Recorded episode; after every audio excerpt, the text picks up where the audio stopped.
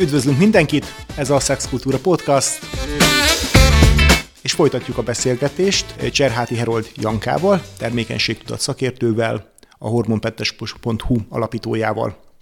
És a témánk továbbra is a termékenységgel, fogamzásgátlással kapcsolatos mítoszok, az ezzel kapcsolatos hitek, és hogy mi az ennek a tudományos valósága. Az előző adásban beszélgettünk hogy az ovulációról, hogy az ovulációt megelőző öt nap és az ovuláció napja az, amikor, amikor a megtermékenyülés létrejöhet. Illetve hát maga a megtermékenyülés az ovulációt követő 12-24 órán belül jön létre. Van egy olyan elképzelés, hogy ezek a módszerek az, vagy ez a módszer azért nem tud hatékony lenni, mert hogy egy kiadós orgazmus az spontán ovulációt hoz létre. ezt a témát, ezt nagyon szeretem, mert ez így ebben a formában nem igaz. Jó lenne ezt hinni, hogy, hogy egy orgazmus az alkalmas, vagy elég arra, hogy, hogy egy nő ovuláljon, de annyira finom hangolt hormonális folyamat a női ciklus. Az egész ciklus úgy van felépítve, hogy gyakorlatilag az ovuláció a, a fő attrakció igazából benne, és nem a menstruáció, amit ugye látunk. Bár nyilván az az, az, az egyetlen, amit úgy igazából megtapasztalunk belőle, hogyha nincsen mélyebb tudásunk arról, hogy hogyan működik a ciklus. És annyira precíz az, ahogy elkezdődnek, elkezdődik az, hogy emelkednek a hormonszintek, emelkedik az ösztrogén szint, haladunk a felé, hogy megtörténjen az ovuláció, és aztán, ha megtörtént az ovuláció, akkor, akkor jön a progeszteron, és amiről az előző adásban is beszélgettünk, hogy abban a formában, ahogy a köznyelvben, meg a közhiedelemben ez él, hogy spontán ovuláció, hogy bármikor egy orgazmus hatására, ez így egyszerűen a ciklus ismeretével kiderül, hogy, hogy ez így nem működhet. Módszer szempontjából ez, ez nagyjából annyit jelentene, hogy a ciklusnak az egyetlen igazából teljesen terméketlen szakasza az az ovuláció utáni időszak, a luteális szakasz, amikor ugye a progeszteron hormon uralkodik. Tehát ez a spontán ovuláció az igazából azt jelenteni, hogy ebben a progeszteron uralta időszakban is megtörténhet az ovuláció, de hogy gyakorlatilag ekkor minden folyamat ellentétesen működik ezzel a szervezetünkben. Hogyha pedig arról van szó, hogy a termékeny időszakban, amikor az ösztrogén szintünk növekszik, e, és haladunk az ovuláció felé, akkor pedig teljesen természetes az, hogy, hogy a libidónk is folyamatosan növekszik, hogy rengeteg jelet küldünk egyébként a nőként a külvilág felé, és hogy milyen szinten reagálunk egymásra hormonálisan is, nők is, férfiak. Ez, ez egy nagyon érdekes dolog még ezzel kapcsolatban. E, tehát, hogyha viszont mondjuk ebben az időszakban történne valahogy egy ovuláció előbb, mint ahogy adott esetben történnie kéne a ciklusban, az pedig egyébként módszer szinten nem okoz meglepetést, mert hogy eleve termékeny időszakként kezeljük ezt az időszakot. Tehát ebben a formában, hogy spontán ovuláció, ez így, ez így értelmezhetetlen biológiai Világos. szinten. Amit én mondjuk így kifejezetten ikresapaként is megkérdeznék, hogy de mit, mi van azokkal a helyzetekkel, amikor több pete sejt érik párhuzamosan? Akkor is egy ovulációs eseményről beszélünk a mhm. ciklus során, hiszen a hormon szintek akkor teszik lehetővé a megtermékenyülést. A petesejtek kilökődése, hogyha két petéjű ikrekről beszélünk, az azt jelenti, hogy, hogy két petesejt lökődik ki, két petesejt termékenyül meg, vagy adott esetben, ha hármas ikrekről beszélünk spontán, vagy tehát, hogy minél kisebb ennek az esélye, akkor is ugye annyi petesejt lökődik ki és termékenyül meg, de hogy ez, ez nagyjából akkor is egy 24 órás sávban történik. Ja, úgy tudom, úgy tudom, hogy azért itt van hogy különbség, hogy ez valamivel később érik meg az egyik. Létezik egy ilyen ö, nagyon ritka jelenség, amit szuperfetációnak hívnak, ami pont azt jelenti, hogy mondjuk ha már van egy, erről nagyon ritkán, de hallani, és ha megtörténik, akkor a hírekbe kerül általában, hogy van egy várandóság, és viszonylag nagyobb korkülönbséggel lesz még egy várandóság, uh-huh. mondjuk egy hónap különbséggel. Viszont ez nem egyezik azzal, hogy a spontán ovuláció abban a formában, ahogy beszélünk róla, létezne, ugyanis ez azt jelenti, hogy valahogy a hormonális folyamatok, a ciklikusság mégis tovább megy a női szervezetben, és később, mondjuk egy következő ciklus szerint történik még egy ovuláció. De ez tényleg nagyon-nagyon ritka, és általában amióta tudunk erről, hogy ez így ebben a formában létezik, és vannak róla adatok, az igazából nagyjából egybeesik azzal, amikor a, megjelentek a hormonális kezelések, és gyakran ahhoz köthető, hogy mondjuk valaki egy mesterséges megtermékenyítésű folyamaton vesz részt, és vagy esetleg volt már ilyen kezelése, és utána mégis sikerül spontán tervesni, de ugye ott már volt egy nagyobb beavatkozás. Világos. Itt, a, itt az adás előtt beszélgettünk Szilárddal, hogy igen, akkor itt az ovulációval kapcsolatosan, tehát mondjuk egy ilyen testi hatás, vagy egy orgazmus, vagy egy bármifajta vágy, vagy egyéb dolog, akkor ez nem befolyásolja. De azzal kapcsolatosan azért szerintem több nem tudom, hogy tudományos kutatás van de anekdotikusan biztosan, hogy mondjuk bizonyos hatásokra a menstruáció például előbb érkezik meg, megjön. Most nem kell feltétlenül durva sokra mondani, de ott például kifejezetten orgazmusokkal, összehúzódásokkal kapcsolatosan viszont ott az befolyásolhatja a dolgot. Igen, ebben az a nagyon érdekes, hogy nagyon fontos, hogy Erről nem lehet általánosságban beszélni, mindig adott nő adott ciklusáról. És az az, az az érdekes ezekben, és ez nagyon kapcsolódik egyébként a spontán ovulációs történethez is, hogy sokszor onnan jön ez, hogy hú, hát itt biztos spontán ovuláció volt, mert olyankor történt a megtermékenyülés, amikor elvileg nem kellett volna, mert nekem amúgy 27 napos ciklusaim vannak. De hogyha erre rákérdezel, akkor nem volt-e mögött egy olyan pontos cikluskövetés, mint mondjuk, amit ezzel a módszerrel meg tudunk valósítani, mert egy ciklus azért egy viszonylag érzékeny folyamat. Stressz hatására, betegség hatására eltolódhat az ovuláció. És hogyha nem követjük azt az adott ciklust, akkor nem tudhatjuk, hogy mondjuk most az a ciklus, amikor mondjuk jóval később történt meg a megtermékenyülés, az éppen nem tudom, valamiért mondjuk 36 napos lett volna, holott neki 28 napos ciklusai vannak. Tehát vannak ilyenek, amikor valaki jön és azt mondja, hogy de hát én akkor estem terve, amikor már meg kellett volna jönnie. És hogy biztos, hogy akkor foganta Vilám, a gyermekem. És teljesen jogos, tehát hogy lehet, hogy ő úgy éli meg, hogy neki meg kellett volna jönni, akkor már mondjuk, de hogy mert hogy mondjuk a 28. napon volt, de valamiért eltolódott odáig az egész folyamat, és hogyha nem lett volna megtermékenyülés abban a ciklusban, akkor mondjuk lett volna belőle egy 30 akárhány napos. Ö, nagyon sok olyan szerintem ilyen mítosz él meg ezzel kapcsolatosan egyéb ilyen szóbeli történetek, hogy például mondjuk azt, hogy menstruáció utolsó napjaiban még szinte tök esélytelen, hogy mondjuk valaki teherbe essen, hogyha akkor védekezés nélkül szexelnek. De ezzel kapcsolatosan mégis van egynek történetek, hogy hát, de hát részem még éppen, hogy még véreztem, amikor együtt voltunk, és utána bekövetkezett a terhesség. Itt, itt miről lehet szó? Ugyanerről, hogy? Ö, igazából itt, itt is árnyalt a kép, és Mondhatjuk, hogy a menstruáció az egy ellentétes folyamat igazából az ovulációval, hiszen a ményárkahártya távozik, és hát hogyan lehet abból megtermékenyülés, de ha valakinek nagyon rövid a ciklusa, akkor van olyan, hogy a menstruáció utolsó napjaiban már elkezd termelődni a termékeny ményaknyák. És akkor bizony mondjuk egy menstruáció utolsó napjaiban lévő együttlétből már megtörténhet az, hogy nem akkor lesz maga a fogantatás, amikor még menstruál, de pár nappal később, amikor megtörténik az ovuláció, akkor még azok a spermiumok ott voltak, ugye a ményaknak köszönhetően túléltek, és létrejön a megtermékenyülés.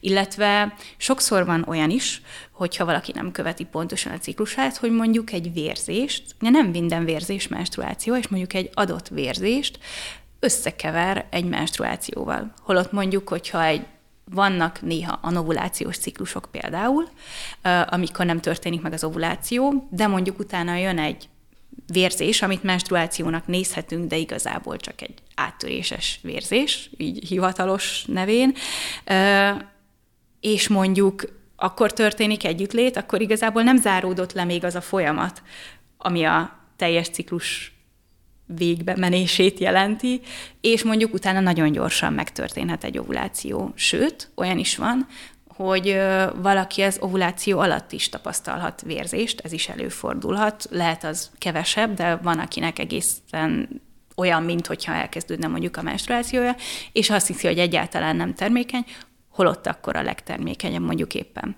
És az a jó, hogy mondjuk a szintotermális módszer segítségével ezekre mind rálátsz. Tehát, hogy ott nincs olyan, hogy összekevered az ovulációs vérzést a menstruációval, mert mondjuk tudod azt, hogy oké, okay, itt, itt, itt ez nem egy menstruáció lesz, mert még nem emelkedett meg a hőmérsékletem. Tehát, hogy ezt nagyon-nagyon pontosan lehet látni egy pontos ciklus követéssel. És általában a, ezek a tévhitek onnan jönnek, hogy, hogy keveset tudunk a ciklusról, és nyilván amit így tapasztalgatunk, arra próbáljuk aztán rászabni a valóságot, hogy hát de akkor ez így kellett, hogy legyen, de hogy a mélységeit meg nem látjuk, mm. hogy... Akkor egy picit áttérve itt a különböző önmegfigyeléses módszerekről. Szerintem nagyon izgalmas lenne beszélgetni még a különböző fogamzásgatló módszerekkel kapcsolatos sztereotípiákról. Hétről neked nagyon sok oktató videód van, meg ismeretterjesztő videód van, amit készítettél ezekben a témákban. Szóval van egy csomó olyan fogamzásgátlási módszer, tradicionális, kevésbé tradicionális, amit, amit, amiben az emberek hisznek, tulajdonképpen egymás között terjesztenek, fiatalok is. Hát ilyen például ugye nyilván az a módszer, ez a megszakításos közösülés, amivel kapcsolatosan nagyon megoszlanak a vélemények, van, aki arra esküzik, hogy én már évek óta így csinálja, és még soha nem esett teherbe a partnere. Aztán vannak ezzel kapcsolatosan nagyon komoly vélemények, akik azt mondják, hogy ez egy kész oroszul lett. Ezzel kapcsolatosan például mit tudunk, hogyha ezt tudományosan kutatják? Hát az a helyzet, hogy ahhoz képest, hogy mennyire elterjedt a megszakítás, mint fogamzásgátlási módszer, van egyébként Pörlindexe is, és meglepően hatékony Pörlindex alapján, mégis kutatások mélyre menően nincsenek a témában, vagy nem nagyon vannak. Főleg arra vonatkozóan ugye az szokott lenni az általános érv, hogy mert hát már az előváladékban is lehetnek spermiumok, és erre igazából egy vagy két ilyen nagyon kis létszámú kutatás van, ahol, ahol nem tértek ki a hátterére, hogy igazából most akkor hogyan vizsgálták azt a mintát, ami alapján megállapították, hogy most van spermium a férfiak, nem tudom, x százalékának az előváladékában, vagy nincs. És ugye biológiailag úgy van felépítve ez a folyamat, hogy az előváladékban alapvetően nem nagyon lehetnek spermiumok, hiszen annak csak az a feladata, hogy a, a, a húgycsövet síkosítsa igazából, és lehetővé tegye ott a spermiumoknak a, a jó mozgását. És Szóval az az érdekesebben, hogy a megszakítás tényleg meglepően hatékony, és tényleg vannak olyanok, akik éveken keresztül alkalmazzák teljesen megbízhatóan, viszont akkor is van egy, egy, egy ellenpólus, akik meg tényleg azt mondják, hogy, hogy de hát itt nem tudom, egyszer próbálkoztunk vele, és mégis azonnal terhesség lett belőle. Szóval nyilván szerintem az a, a felelősségteljes álláspont ezzel kapcsolatban, hogy nem ajánlott, hogy ez legyen az elsődleges fogamzásgátlási módszer, főleg azért, mert szerintem az is nagyon-nagyon fontos a fogamzásgátlás kapcsán, hogy mennyire érezzük komfortosan magunkat, és mennyire érezzük biztonságban magunkat adott módszer kapcsán, és azért ezt egy megszakításnál szerintem nem lehet elmondani, főleg úgy, hogy, hogy ez a férfiaknak is extra nagy koncentrációt jelent szerintem egy aktus során. Most ezt én, én így személy szerint nem tudom, de hogy, hogy az, hogy, hogy, hogy a leg, legmagasabb ponton kell arra koncentrálni, hogy akkor itt oda kell figyelni, uh-huh. és, és, és vigyázni kell. Illetve az érdekes még itt, hogy, hogy viszont a megszakításról, mint kiegészítő módszer keveset beszélünk, vagy egyáltalán nem beszélünk, holott például olyan esetben, hogyha valaki mondjuk pesszáriumot alkalmaz, akkor a termékeny időszakban az egy nagyon jó kiegészítés lehet, hogyha mondjuk megszakítással is kombinálják a, a módszer alkalmazását, és ezáltal növelhetjük más módszerek hatékonyságát. Világos. Akkor, akkor a pesszárium kapcsán akkor a különböző mechanikus módszerekről csak egy pár, pár, pár gondolat. Ugye hát Magyarországon szerintem talán legismertebb nyilván az offszer, amit mindenütt még most már meglehetősen korlátozott iskolai oktatási rendszerben is valamit mondanak róla. Nyilván itt a pesszárium, hogy az előző adásban picit beszéltünk már a óvszereknek az elméletileg használatáról és a gyakorlati felhasználói használatáról, hogy itt a hatékonyságról, hogy 90 százalék körüli volt ugye a, a, fel, a, a, volt a, a felhasználói rész nyilván itt a különböző offsetből eseteket és egyébbel kapcsolatosan. A Pessáriumnál akkor mi ott is hasonló számokról beszélünk?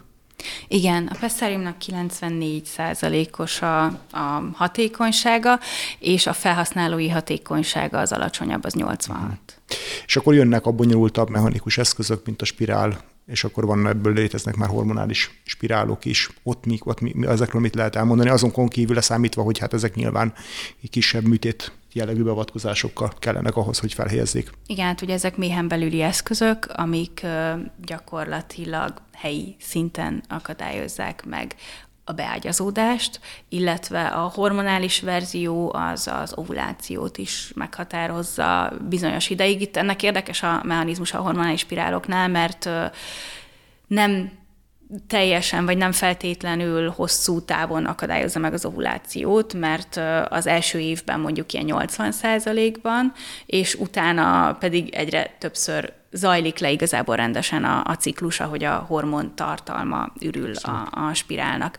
Ugye ez, ez teljesen egy helyi, helyi mechanizmus, viszont most volt pont egyébként egy kutatás erről, mert ezt szokták mondani. Ugye itt, itt az a fontos, hogy ezek hosszú távú fogamzásgátló módszerek, a méhen belüli eszközök, mert hogy mondjuk három-öt évig is bent lehet egy ilyen eszköz.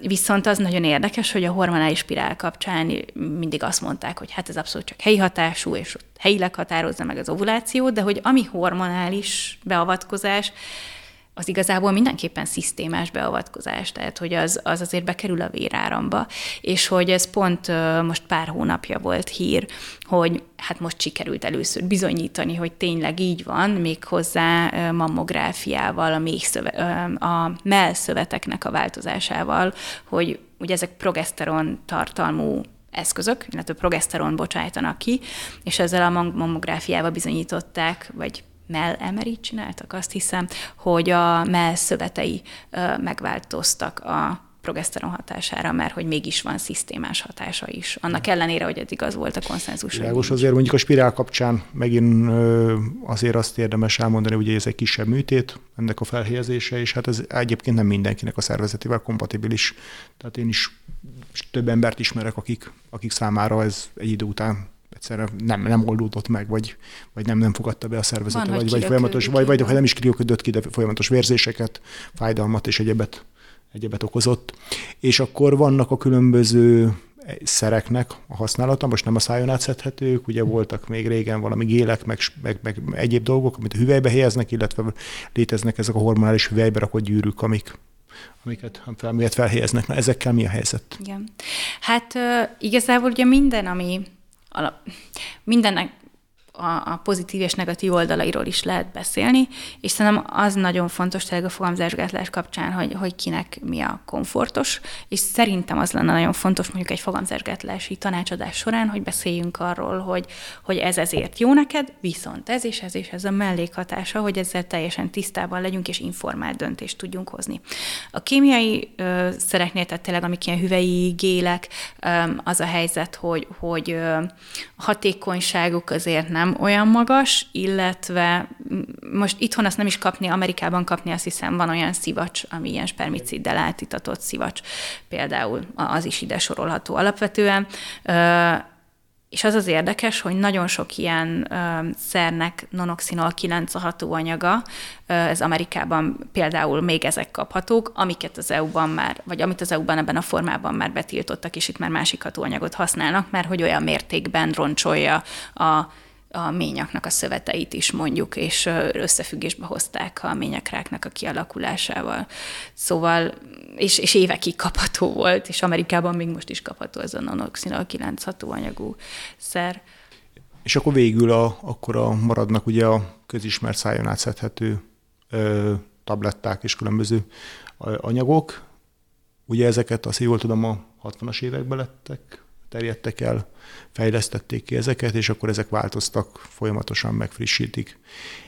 E, azt hiszem, hogy azért az elég köztudott, hogy itt azért ezeknek milyen hosszú távi egészségügyi hatásai vannak, és akkor ezzel kapcsolatosan azért eléggé, azt már egyértelműen ki lehet mondani, hogy a korai szerek azok nagyon csúnya egészségromboló hatásaik voltak, hosszú távú rákeltő voltak. A most piacon lévő szerek nyilván nem névvel, típussal, mit lehet mondani ezekkel kapcsolatosan? Az a helyzet, hogy azt szokták mondani, hogy ó, hát most már ennek olyan kicsi a hormontartalma, hogy már ez már nem okos semmit. Ennek ellenére nyilván, hogyha az ember egyszerűen csak megnézi a mellékhatásoknak a listáját, akkor látszik, hogy egy ilyen nagyon-nagyon hosszú listát kapunk. És amit lehet tudni, az az, hogy most jönnek egyre inkább a kutatások azzal kapcsolatban, hogy, hogy azokon a mellékhatásokon kívül, amiket a régi, mód, régi fogamzásgátó tabletták kapcsán tudtunk, mik vannak még, és például pár éve volt egy olyan kutatás, amiben normék fiatalokat vizsgáltak, és a depresszióval milyen szinten hozható összefüggésbe a hormonális fogamzásgátlók alkalmazása, illetve ami érdekes ezzel kapcsolatban, hogy igen, azt gondoljuk, hogy most már nem, nincsenek olyan mellékhatásai, meg nem akkora a hormontartalmuk, ez tény és való, viszont azok az általános mellékhatások, amik enyhének mondhatók igazából, de mégis nagyon-nagyon sok nő, nagyon széles körben tapasztalja meg őket, milyen hatással vannak a, az általános közérzetünkre, a szexuális életünkre.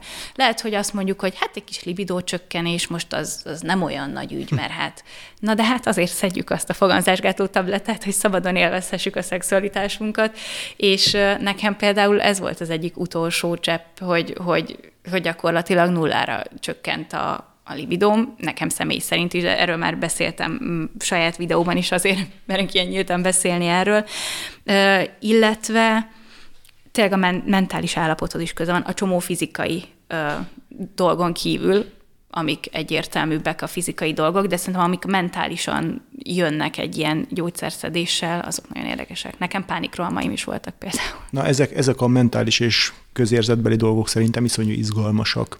És ezzel kapcsolatosan tényleg akkor vannak már egyértelmű kutatások, hogy milyen módon hat mondjuk akár a libidóra, a szexuális kedv, kedvre, örömérzetre, depresszióra, tehát most már erre léteznek akkor komolyabb vizsgálatok? Igen, igen egy-kettő van már, ami, ami ezt is nézte. Például volt egy olyan, és most nem tudom megmondani, hogy norvégok, vagy finnek, vagy kicsinálták, de az északi országok azok jók ebben, vagy ők nem tudom, talán talán az általános depresszió arány miatt, hogy nem tudom, hogy, hogy miért jobban bevonódtak ebbe a témába, de hogy volt egy másik is, amiben a nők általános közérzetét vizsgálták, amellett, hogy ki milyen fogamzásgátló módszert használ, és ráadásul ilyen um, dupla vakvizsgálat volt, vagy hogyan mondják ezt, tehát hogy nem tudták, hogy melyik csoport, aki fogamzásgátlót szed, és melyik, akik nem és jelentős különbség mutatkozott az általános közérzetükben azoknál a nőknél, akik fogamzásgátlót szedtek negatív irányba.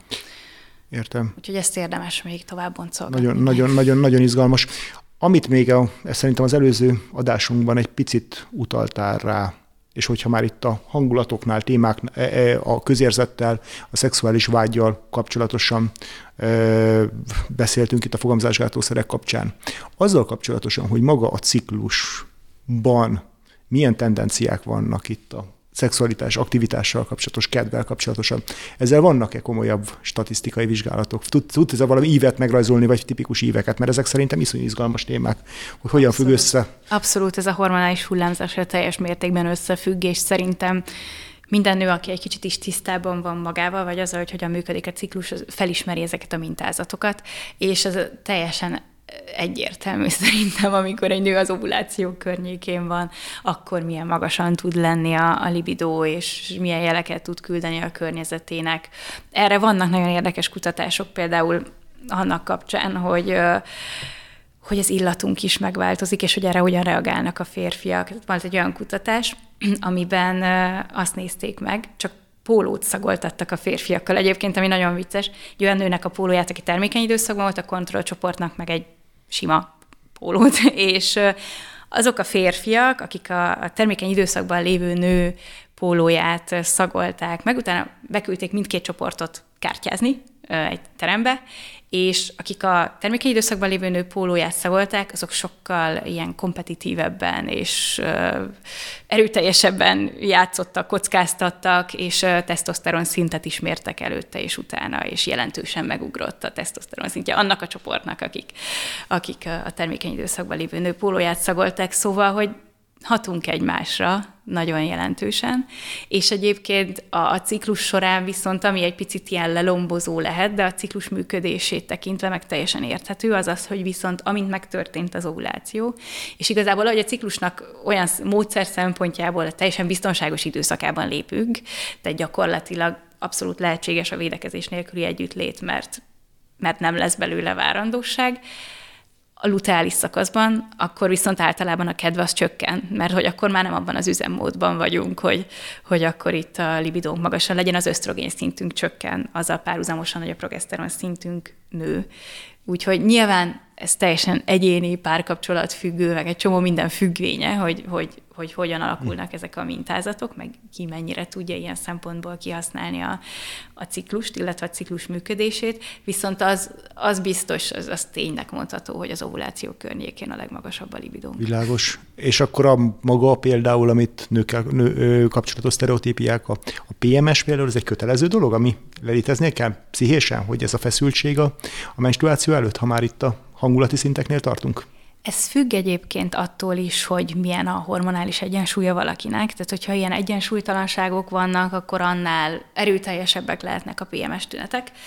Ö, és én azt gondolom, hogy lehet, hogy érdemes átkeretezni ezt, hogy erről gondolkozunk, és, és nem azt mondani, hogy fú, ő most hisztis és ideges, és nem tudom, fú, de nagyon PMS-ben van éppen, hanem hanem átkeretezni azt, hogy arról gondolkozunk, hogy a ciklus működése az mennyiben befolyásolja a mi működésünket, és hogy mik az erősségeink, meg mik a gyengeségeink mondjuk a ciklus során, arra nem hátrányként, hanem lehetőségként tekinteni, és például, hogyha nem arra teszik a fókuszt, hogy mondjuk feszültebbek vagyunk ebben az időszakban, hanem arra, hogy mondjuk mennyivel jobban tudunk rendszerben gondolkozni a lutális szakaszban, mert mondjuk az az időszak egy kicsit megegyezik azzal, mint amikor a várandóságban jön a fészekrakó időszak, és, és például egy munkai körülmények között, vagy én saját magamon is meg tudom figyelni, hogy hogy utálom az Excel táblázatokat, de mondjuk amikor a lutári szakaszban vagyok, akkor nagyon szépen tudok Excelben dolgozni, de mondjuk az ovulációkor, a follikuláris szakaszban, amikor tele vagyunk energiával, akkor meg nagyon-nagyon jó projekt megvalósító vagyok, és,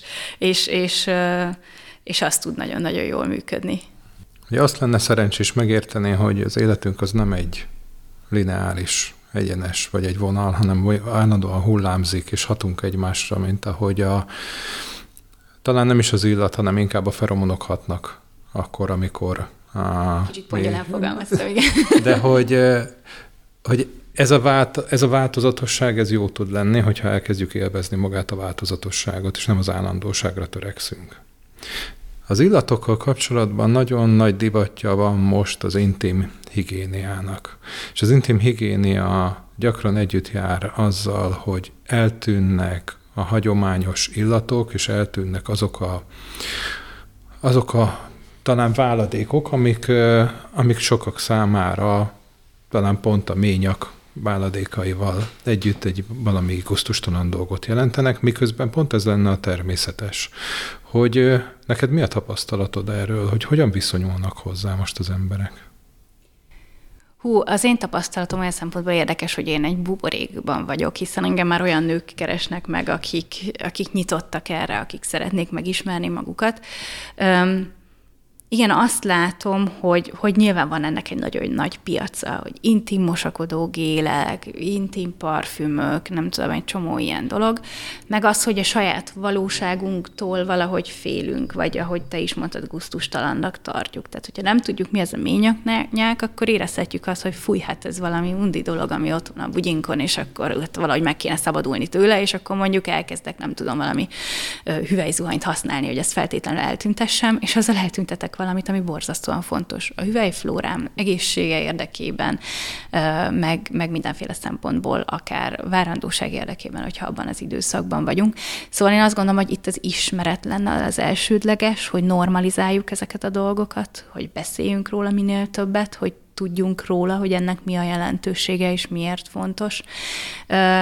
illetve most már vannak azért jó dolgok ezzel kapcsolatban, vagy hát pozitív mozgalmak, vagy nem is tudom, hogy hogy mondjam, hogy, hogy lehet olvasni már erről, lehet hallani már erről. Például pár évvel ezelőtt um, valamelyik amerikai ilyen valóságsóban volt az, hogy, hogy egy, egy ottani rossz megjegyzés következtében nagyon nagy kört futott a ményaknyák téma egyébként pont az interneten, és nagyon sok ilyen nagy New York Times, meg ilyen magazinok írtak róla, mert hogy ott, nem tudom, a férfiak kaptak valami olyan feladatot, hogy a nők ruháit most nekik kell mosni, és akkor a lányok, valamelyik lánynak a, a bugyján meglátták így a, hát ugye, hogy a ményaknyák, az oda száradt.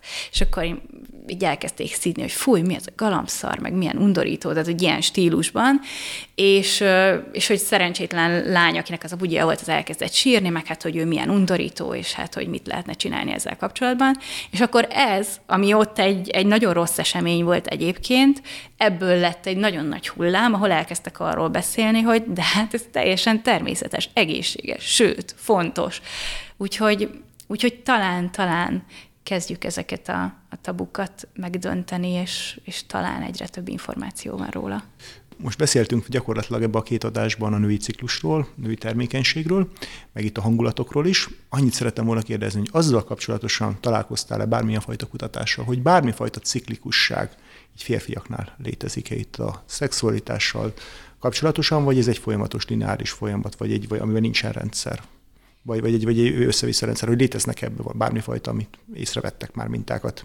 Én úgy tudom, hogy a férfiaknak 24 nap, vagy 24 órás ciklusa van nagyjából, tehát hogy nálatok a, a tesztoszteron hullámzása az egy, egy napos ívet ír le, és igazából egy nagyjából lineáris dolog. Tehát az az érdekes egyébként, hogy a nőknél, hogyha hormonális fogamzásgátlót szednek, akkor egyébként közelebb vannak ilyen szempontból a férfi működéshez, mert akkor egy ilyen lineáris működés lesz. Beveszi valamikor a nap folyamán, és akkor a így van. És akkor az egy csökken, és akkor Így újra. van. Tehát gyakorlatilag akkor nincsen ez a hullámzás a hormon szintjeinkben, szintjeinkben mint, mint természetes aha. esetben.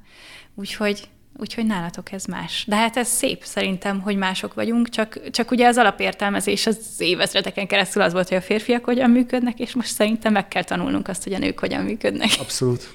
Tehát ha már ugye az illatokról volt szó, akkor az összes érzékszervünk az átmegy egyfajta szűrőn, mielőtt az agyba becsatlakoznak, kivéve a szaglásunkat.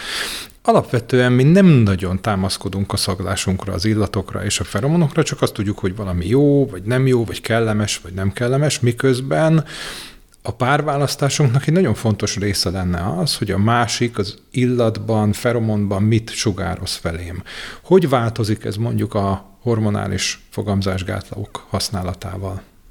Erre bizony már van kutatás, ami pontosan azt mutatja, hogy a női agynak olyan területe módosul a hormonális fogamzásgátló szedése alatt, ami a szaglásközpontot érinti, és a párválasztásra hatással lesz. Ez emer is kimutatható történet ilyen szempontból, és és, és bizony ez okozhat problémákat egy, egy párválasztásnál, illetve mondjuk, ha abba hagyja valaki a fogamzásgátlót, és meglepődik, hogy, hogy hú, hát most már nem olyan az illata, mint előtte, amikor mondjuk fogamzásgátlót Mert hogy az illat az nem változott, csak elnyomta a hormonális fogamzásgátló azt az illat részt, vagy azt a feromon részt, ami a párválasztásnál neki fontos lett volna, és a hormonális fogamzásgátló megváltoztatta a partner érzékelését. Így van. És ugye ez olyan szempontból is fontos, hogy, hogy egyébként a, az utódok egészsége kapcsán is nagyon fontos a, az illat,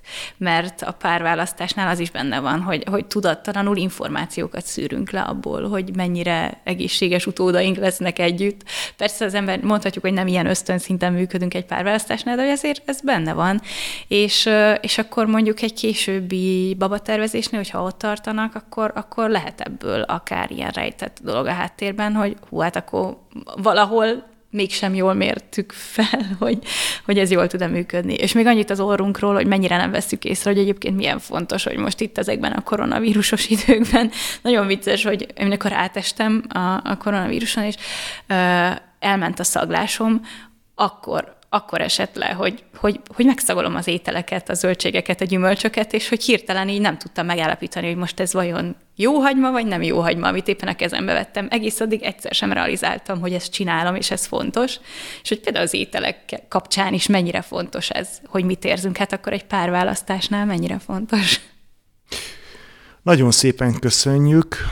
Akkor eh, Cserháti Herold Jankának, termékenységtudat szakértőnek, hogy itt volt velünk, és hogy ezekről a témákról tudtunk beszélgetni.